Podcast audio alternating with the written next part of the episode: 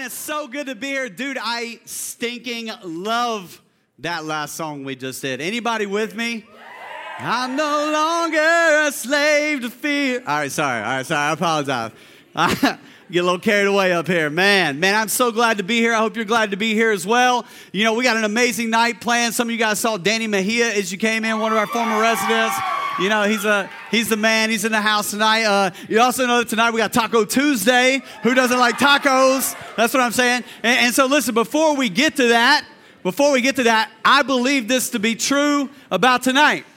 I believe that tonight God has something to say to you tonight.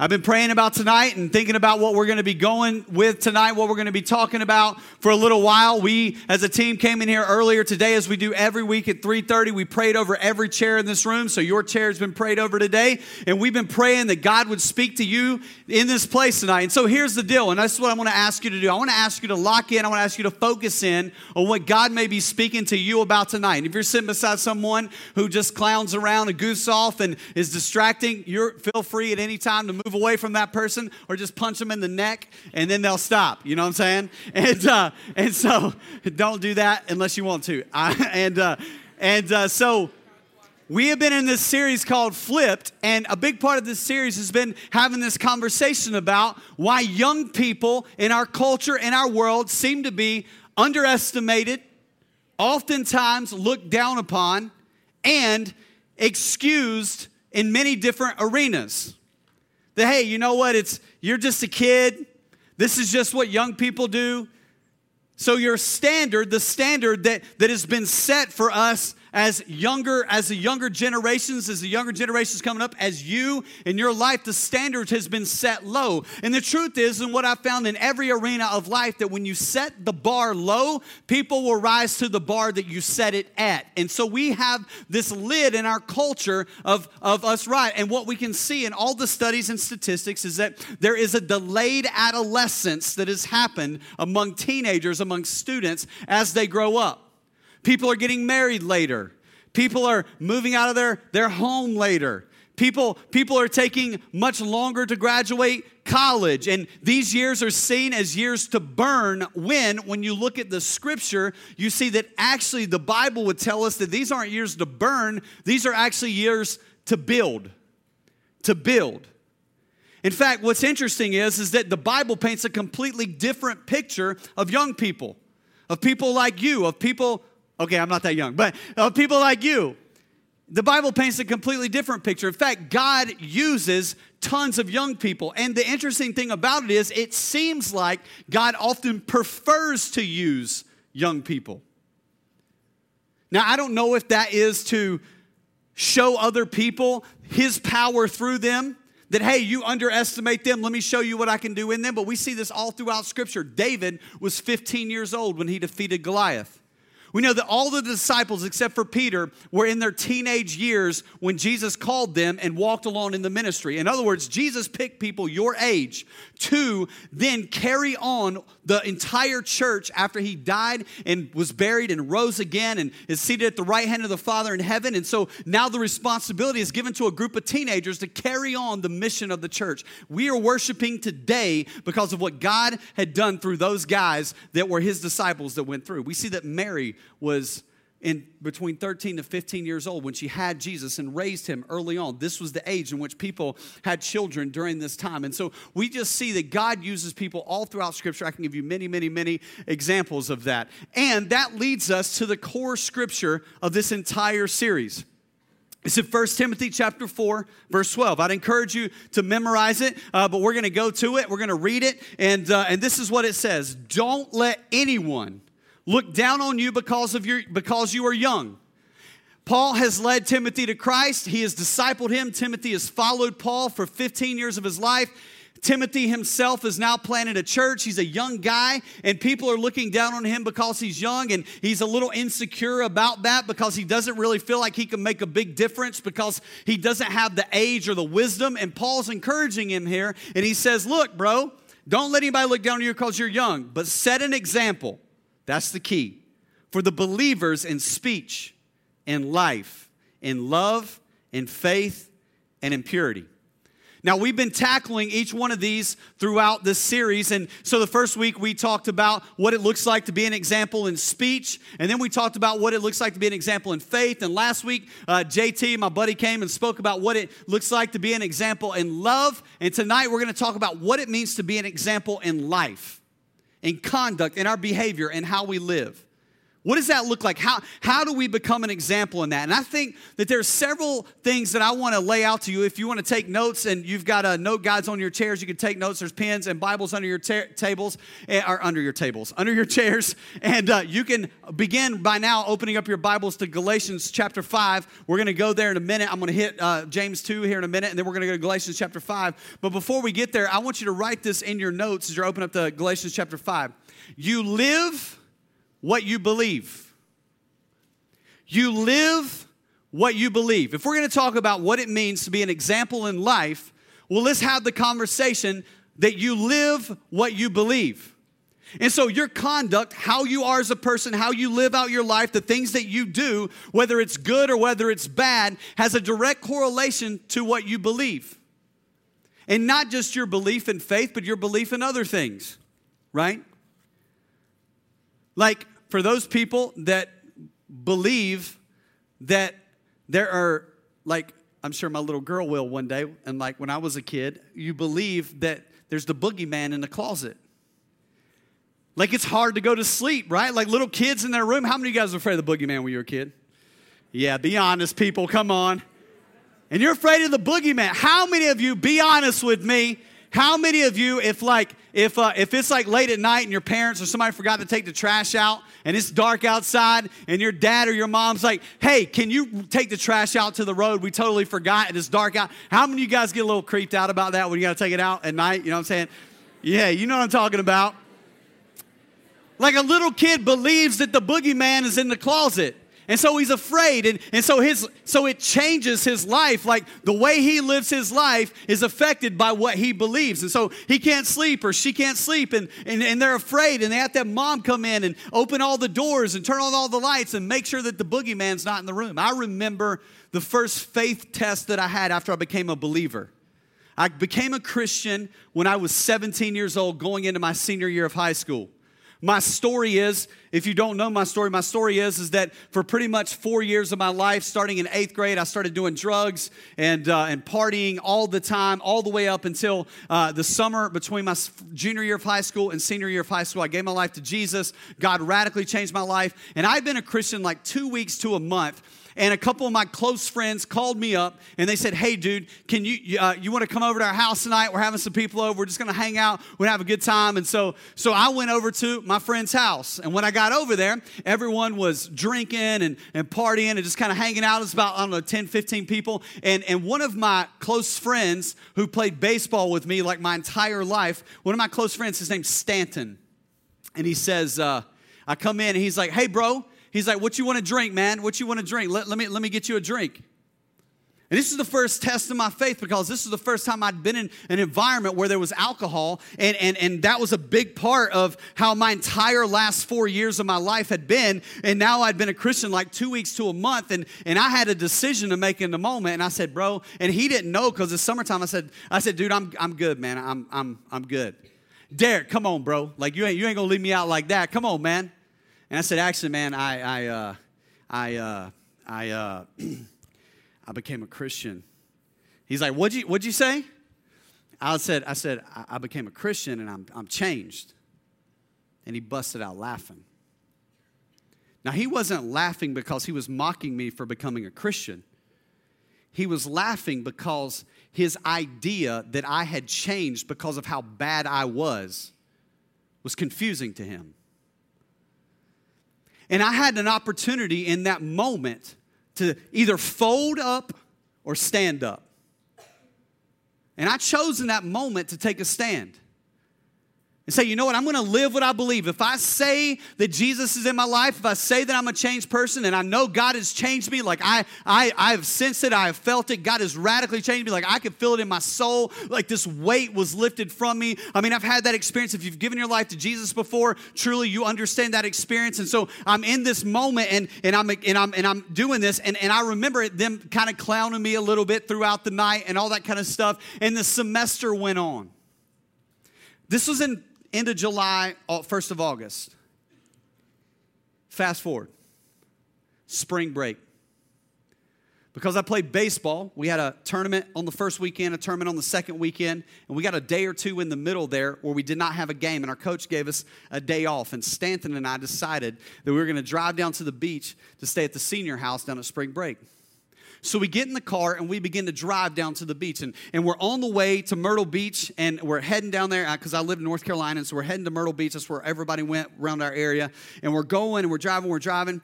And we're, we're down the road, I don't know, probably two hours, you know, talking about this, talking about that. And Stanton looks at me and he says this. He says, Hey, bro, I want to tell you something, man. He says, Dude, when you told me that you became a Christian and you changed, he says, I thought it was a joke. And all of our friends did too. He says, Dude, I don't know what got a hold of you, but you are a different person, and I wish I could be like you. And, bro, I'm telling you, I got chills thinking about it right now. And I said, Stanton, let me tell you something, man. I I can't change myself, and neither can you. You say you wish you can change, bro, you can't change. Neither can I. We don't have the power in ourselves to change. And I'm telling you, if I was trying to change on my own, I would never have been able to change. I didn't change myself, God changed me. That's what happened. And Stanton, I know you say you wish you could be like me. All you have to do is make the decision to follow Jesus, and He will begin to change you as well. And we had this conversation all the way down to the beach. It was amazing. Now, I wish I could tell you that He gave His life to Jesus and all this kind of stuff in that car ride. That, that didn't happen. But that conversation happened because I made a decision to say, I'm going to live what I believe. I'm going to live what I believe. This is what I know to be true. What you truly believe comes out when you are put under pressure. What you truly believe comes out when you are put under pressure. Right? Like it's it's easy to be like, yeah, man, I love Jesus when I'm at church because everybody else is singing songs and doing all that. It's easy. It's easy when you're sitting at your home and or, or there's not a lot going on in your life or you know, there's not a lot of pressure going on. It's another thing when you're at the party in front of the people and the pressure is hitting you from all angles and all sides. It is so much more difficult in the moment when you're under the pressure, but that is truly who you are and what you believe. I think about over the last couple years what's been going on over in the Middle East. It's tragic. Syria and Iraq tens of thousands of people have been slaughtered because they don't believe the way that ISIS believes. It's tragic. Pastors, men, women, children. Can you imagine what it must be like to live in a country which there are many around the world where it's illegal to believe in God? To believe in Jesus. And knowing that if someone knows that and turns you in, if you don't denounce it, you're going to be killed. I was thinking about that actually just today. I was thinking about, man, what would happen? What would it be like if I was in a country where it was illegal to be a Christian? Can you imagine what it would be like if a convoy of militant people come rolling up in front of your house. They came in, they drug you and your family off, my little girl Abby, my wife, me, to be captive. And then at some point in this journey, in some point in our captivity, they came up to me and they put a knife to my neck and they say, Denounce Jesus or you're going to die. In that moment, what you believe truly at the depths of who you are rises to the surface. And when I watch the pictures and see the news of them marching 30, 40 men out on a beach, Christians, pastors, and they're killing them because they believe in Jesus, I know what their answer is. And I can imagine their families are horrified over knowing what is happening to their family members and at the same time glorifying God that they did not denounce Jesus. And this is what I've found. How can it be that there are people in this world that will not denounce Jesus with a knife to their neck, yet we go to school every single week and we denounce Jesus over the smallest little things? You live what you believe. See, Christian, the word, actually was not, did not come out of Christians or believers, it came out of non Christians the non Christians called the Christians Christians. The believers of the way, the believers of Jesus, they called them Christians, and Christian means little Christ. And literally, what they were saying is, is, hey, that Jesus guy that was crucified, that Jesus guy that we all knew because we were in the crowds and we were following around, we were all around, that guy, these people are just like him. They love like him. They serve like him. They care like him. They sacrifice like him. Their life reflects what they believe. It's James chapter 2. James 2, verse 14 and, and, and uh, through 17 says this What good is it, my brothers and sisters, if someone claims to have faith but has no deeds? In other words, what good is it to say that you believe, to say that you have faith, but nothing in your life reflects what you say you believe? Can such faith save them? Suppose a brother or sister without clothes or daily food. If one of them says to them, Go in peace, keep warm and well fed. Here's the scene. The scene is what if someone comes to you and they say, Hey, I'm, I'm hungry and, and I'm cold and, and I need some, you know, and I, and I need some help. And, and you as a Christian say, Hey, bless you, brother. I'm going to pray for you. Go warm, uh, be warm and be well fed. I, I hope that everything works out for you. Notice what he says. He says, But does nothing about their physical need. What good is it? In the same way, faith by itself, if not accompanied by action, is dead. Let me translate. If your life doesn't line up with the faith you say you have, then it's dead. You live what you believe.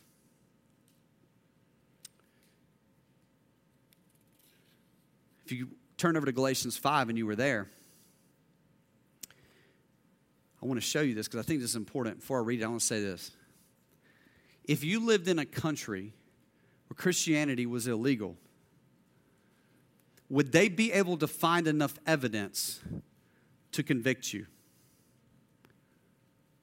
I, I think of life like a story. I say this all the time. I'm like, hey, everybody has their story. I have my story, you have your story, we all have a story. And our stories are powerful, our stories are meaningful, our stories connect with people, our stories connect with people's experiences in life. And, and we all have a story. And I picture a story like, like a book. I picture my life like a book. And the book gets bigger and bigger and bigger as my life goes. And, and because every single day is like adding a new page into the story of that book. And I just want you to picture this for a minute as if your life is like a story, and every day you're writing your story for your life. What you do, the good, the bad, the ugly, it's all just placed in there as a part of your story every day. It's just documented down. Here's your story, here's your story, here's your story, a new page each day. Here, here, here's the question How many pages in your book on the recent history would you have to flip through to, have, to see any evidence that Jesus is in your life? How many pages would you have to flip through to see any evidence that you have changed, that God is working in you, that there's something different about you because of what God has done in your life? See, because when we have an encounter with God, we change. We're transformed. We're made new, the Bible tells us. And the fruits of the Spirit are placed in us. Galatians 5, where we're at right here, it tells us that we're to live by the Spirit. And if you look down in verse 22, it says this But the fruits of the Spirit, this is for those who have Christ in them, is love, joy, peace, forbearance or patience, kindness, goodness, faithfulness, gentleness, and self control. This is what he's saying. What he's saying is, is that this is the evidence that you have a relationship with God, that, that how you know, how you know how to conduct yourself is, is that if Christ is in you, then you're gonna love people. You're gonna be patient, you're gonna be kind.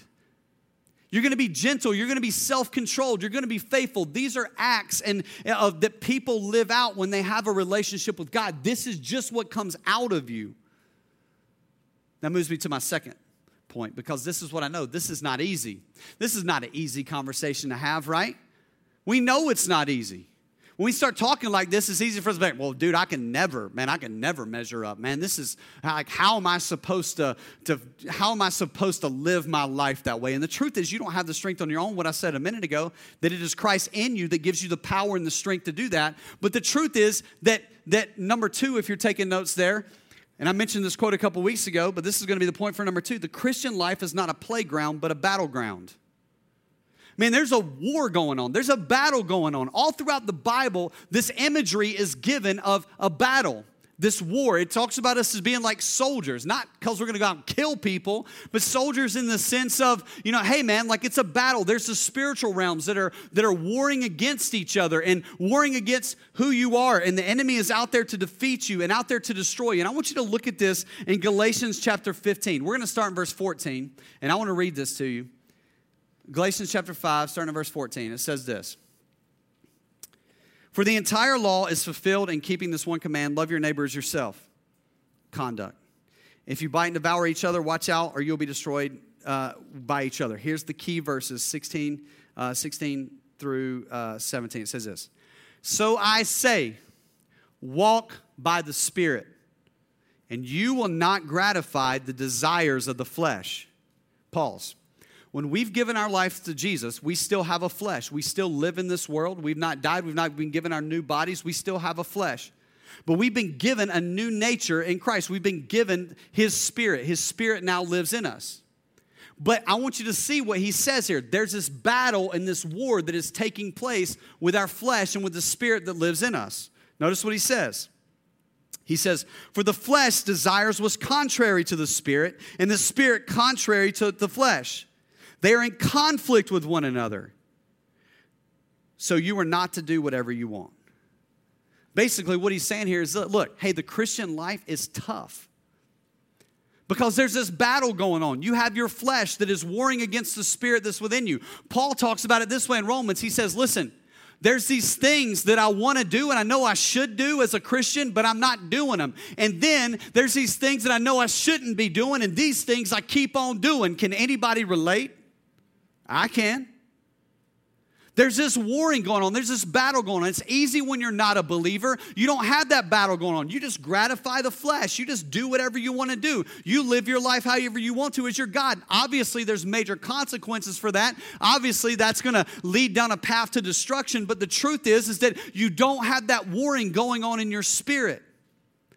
And what happens is the, the Bible tells us that we are to submit ourselves to the Spirit, that we're to starve the flesh and feed the Spirit. How do we do that? What does that look like? Third point. What you let in is what's going to come out. What you let in is what's going to come out. What you put in is what's going to come out. I think that the leading reason why people do not progress in their spiritual journey is because they do not guard what they let in. See, if we're supposed to feed the spirit, then what that means is, is that we should let in God's word. We should let in godly wisdom. We should seek it out. So I get into a life group so that I can get godly wisdom, so I can learn from other people that are beyond me in my spiritual journey, so I can get accountability for my faith. I come to H12 every week so I can hear God's word and get godly wisdom. I get a Bible. If I don't have one, I ask the youth pastor so he can give me one for free because he has boxes of them that he can give out to you because he, people give me Bibles to give you. So come and ask me for one. I can give you a Bible and get in God's word every day. Begin to let in the things that are going to build up your life. Begin to let the things in that will help you submit to the Spirit. You have to understand that the Bible shows us the character of God and who He is. If we don't ever read the Bible and get into it, then we never know His character, and so we don't know how to live. And so we let that in. But then we have to be careful to protect ourselves and not let other things in. I remember when I was growing up, my mom would always say this garbage in, garbage out. Anybody ever heard that before? Garbage in, garbage out. What that means is, is that if you let garbage in, garbage is going to come out. And so think about it this way if you continually let unhealthy stuff into your life, then out of your life is going to come unhealthy stuff. Now, I like McDonald's. Anybody with me? Today I went to McDonald's and I got a Big Mac meal. Anybody with me? With a Coke. Thank you very much. Don't judge me. And uh, and I went to McDonald's today and I got a Big Mac meal and I love McDonald's, but here's the deal. McDonald's is not very healthy. If I was to eat a Big Mac meal every meal for the next 60 days and survive, which is probably unlikely, I would uh, you would begin to see a change in me. If you put unhealthy things in, unhealthy things are going to come out. I'm going to put on weight. I'm, I'm to I'm to not not look as good. I'm not to have the energy that I need. That is to start to come out of me. And the same goes in our life. We have to be careful about the garbage that we let into our life. I'll never forget several years back, I'd been a youth pastor for about four years. I've been one for 13 now, and this is four years in. So it's early in my journey as a youth pastor. And a big group of my friends got together and went on a cruise. And I was the only person on the boat of my friend group that was a believer, that was a Christian. And I remember that we were on the boat and it was like four days in. And my friends, man, they're just like, they're wild, they're crazy, they're partying all over the place, they're cussing like a sailor. And I remember like four days in, dude, I just started cussing. Like randomly, and like I don't, like I'm just not a I'm just not a cusser like I used to be, but like God dealt with, and I just, but man, I just started cussing, man. Like I would just drop a random f bomb, and I'm like, what, like what's going on, man? Like, like I'm a youth pastor, like I'm a like this shouldn't be coming out of me. Now here's the deal. I want you to hear me. I want you to hear this. I wasn't cussing because I was receiving peer pressure. No one was pressuring me to curse. What happened was is that I was on the boat and I was spending all my time with these guys who were cursing every other word I was spending no time with God because it was all about my vacation. I wasn't letting anything good in. All everything around me was that I was letting in was garbage, and it began to come out of me.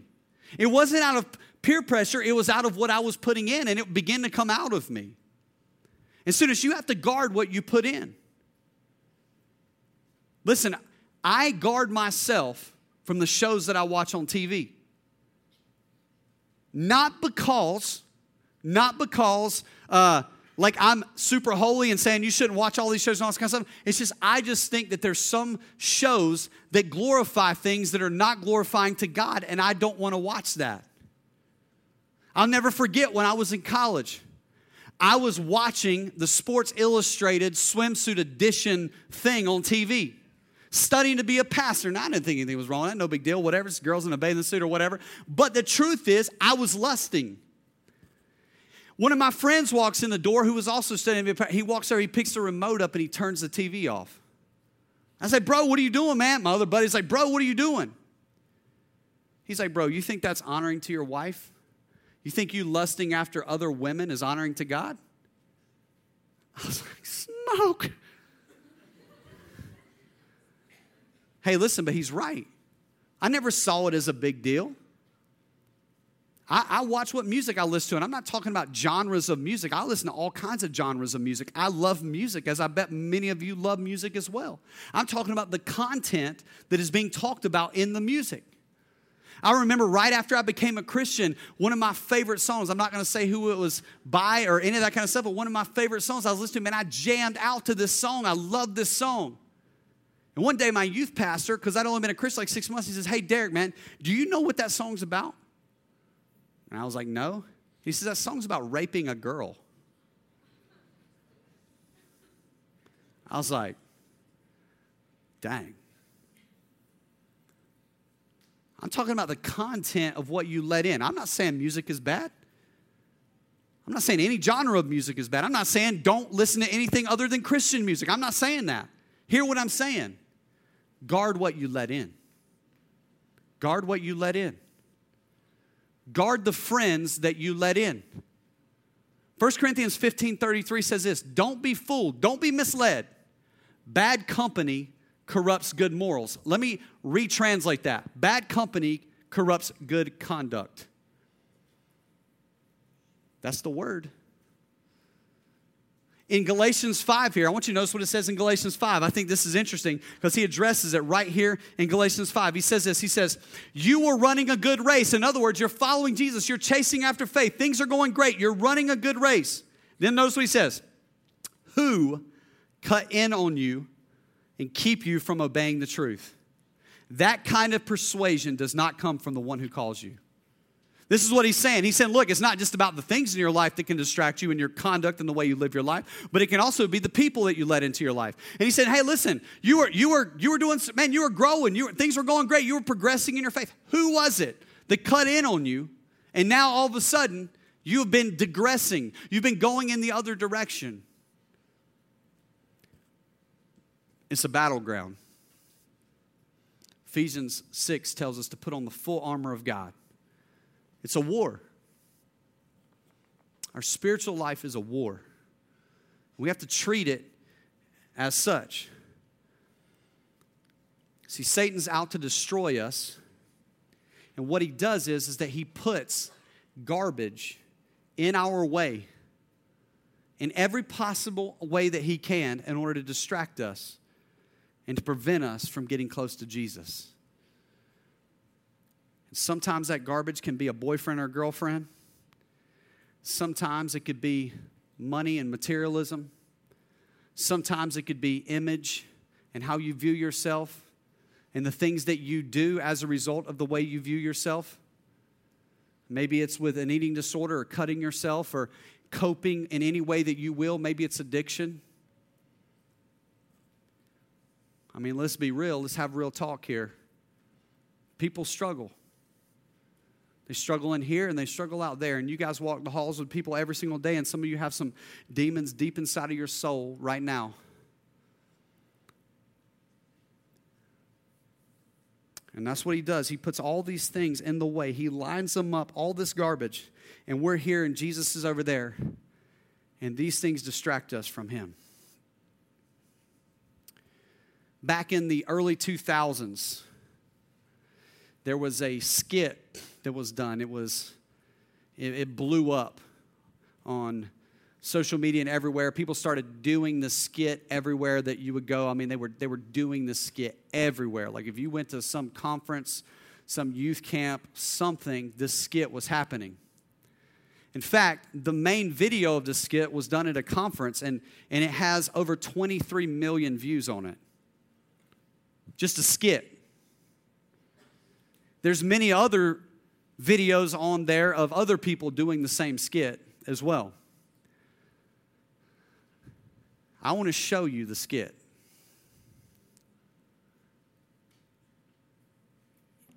It's super powerful, and it paints the picture of what I'm talking about. It's called the Everything Skit.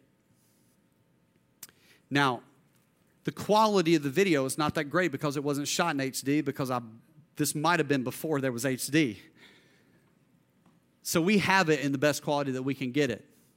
But I want to explain it to you before you see it so that you can understand it. And here it is.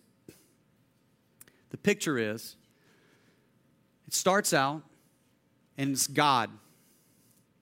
And God goes and he breathes life into man and then God goes and he, he makes a bird and he, he does this with his hands and he, he makes all of this stuff. And there's music going on in the background and he makes all of this stuff and he makes creation. And then God and man are in this perfect relationship with one another. And then a relationship steps in and begins to pull that person away from God. And then money. And then uh, eating disorders and just all kinds of stuff that kind of play in until at the end the person realizes, well, you'll just have to see it.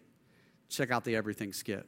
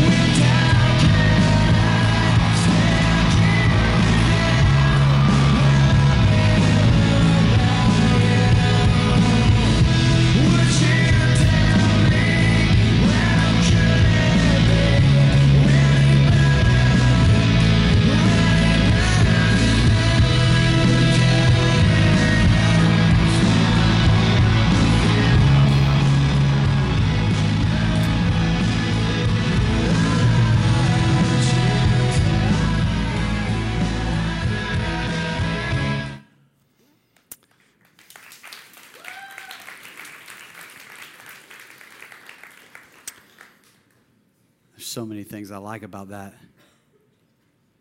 I love how the entire time the person playing Jesus was trying to get the attention of the other person.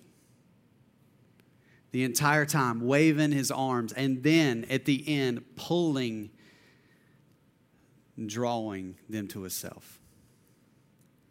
And here's the truth that's what Jesus does for us. He's pursuing us. He's chasing us. It doesn't matter what we're wrapped up in. It doesn't matter what we're involved in. It doesn't matter how heavy it is or how light it is. It doesn't matter. He is pursuing us and chasing us. And the truth is, is that God sent his son Jesus because he loved us so much to make a way for us to be restored back to him because every single one of us have sinned and fallen short of the glory of God, the Bible tells us. And our sin separates us from God. And as a result of that, we have this sin nature and we cannot help but to run from God. That is just who we are in the core of our being. But God provided a way for us to be restored back to Him through His Son Jesus. And Jesus came and He lived a sinless life. And he went to the cross and he died on the cross, not for his sin, but for my sin, because he didn't have to die, because he had no sin. He substituted his life. He died on the cross in our place for our sin. And then he was buried and he rose again on the third day, defeating sin and death, throwing it all to the ground. And he picks us up and he dusts us off. And he says, I want a relationship with you. And listen, when you have a relationship with me, nothing can touch you. That's why the Bible says, Greater is he that is in you than he that is in the world. What a beautiful picture. And here's the deal we're going to have the band come up, and as they're coming up, I think there's two ways to respond to a conversation like what we're having tonight. The first is this is that maybe you're a believer in this room and you've given your life to Christ and you know you believe in Jesus. But the truth is is that you're not really living what you believe right now. The truth is, is that, yeah, you realize it's a battleground and you've been beat up. You've been beat up a little bit. And maybe for you tonight, it is just you saying, you know what, God, like, there's some things that I've let in that I shouldn't let in. And God, I'm, I'm going to stop letting those things in and I'm going to start letting more of you in. So tonight, maybe the response for you is just repentance, turning from that and turning back to Jesus and saying, hey, Jesus, listen, like I need to just turn this back over to you.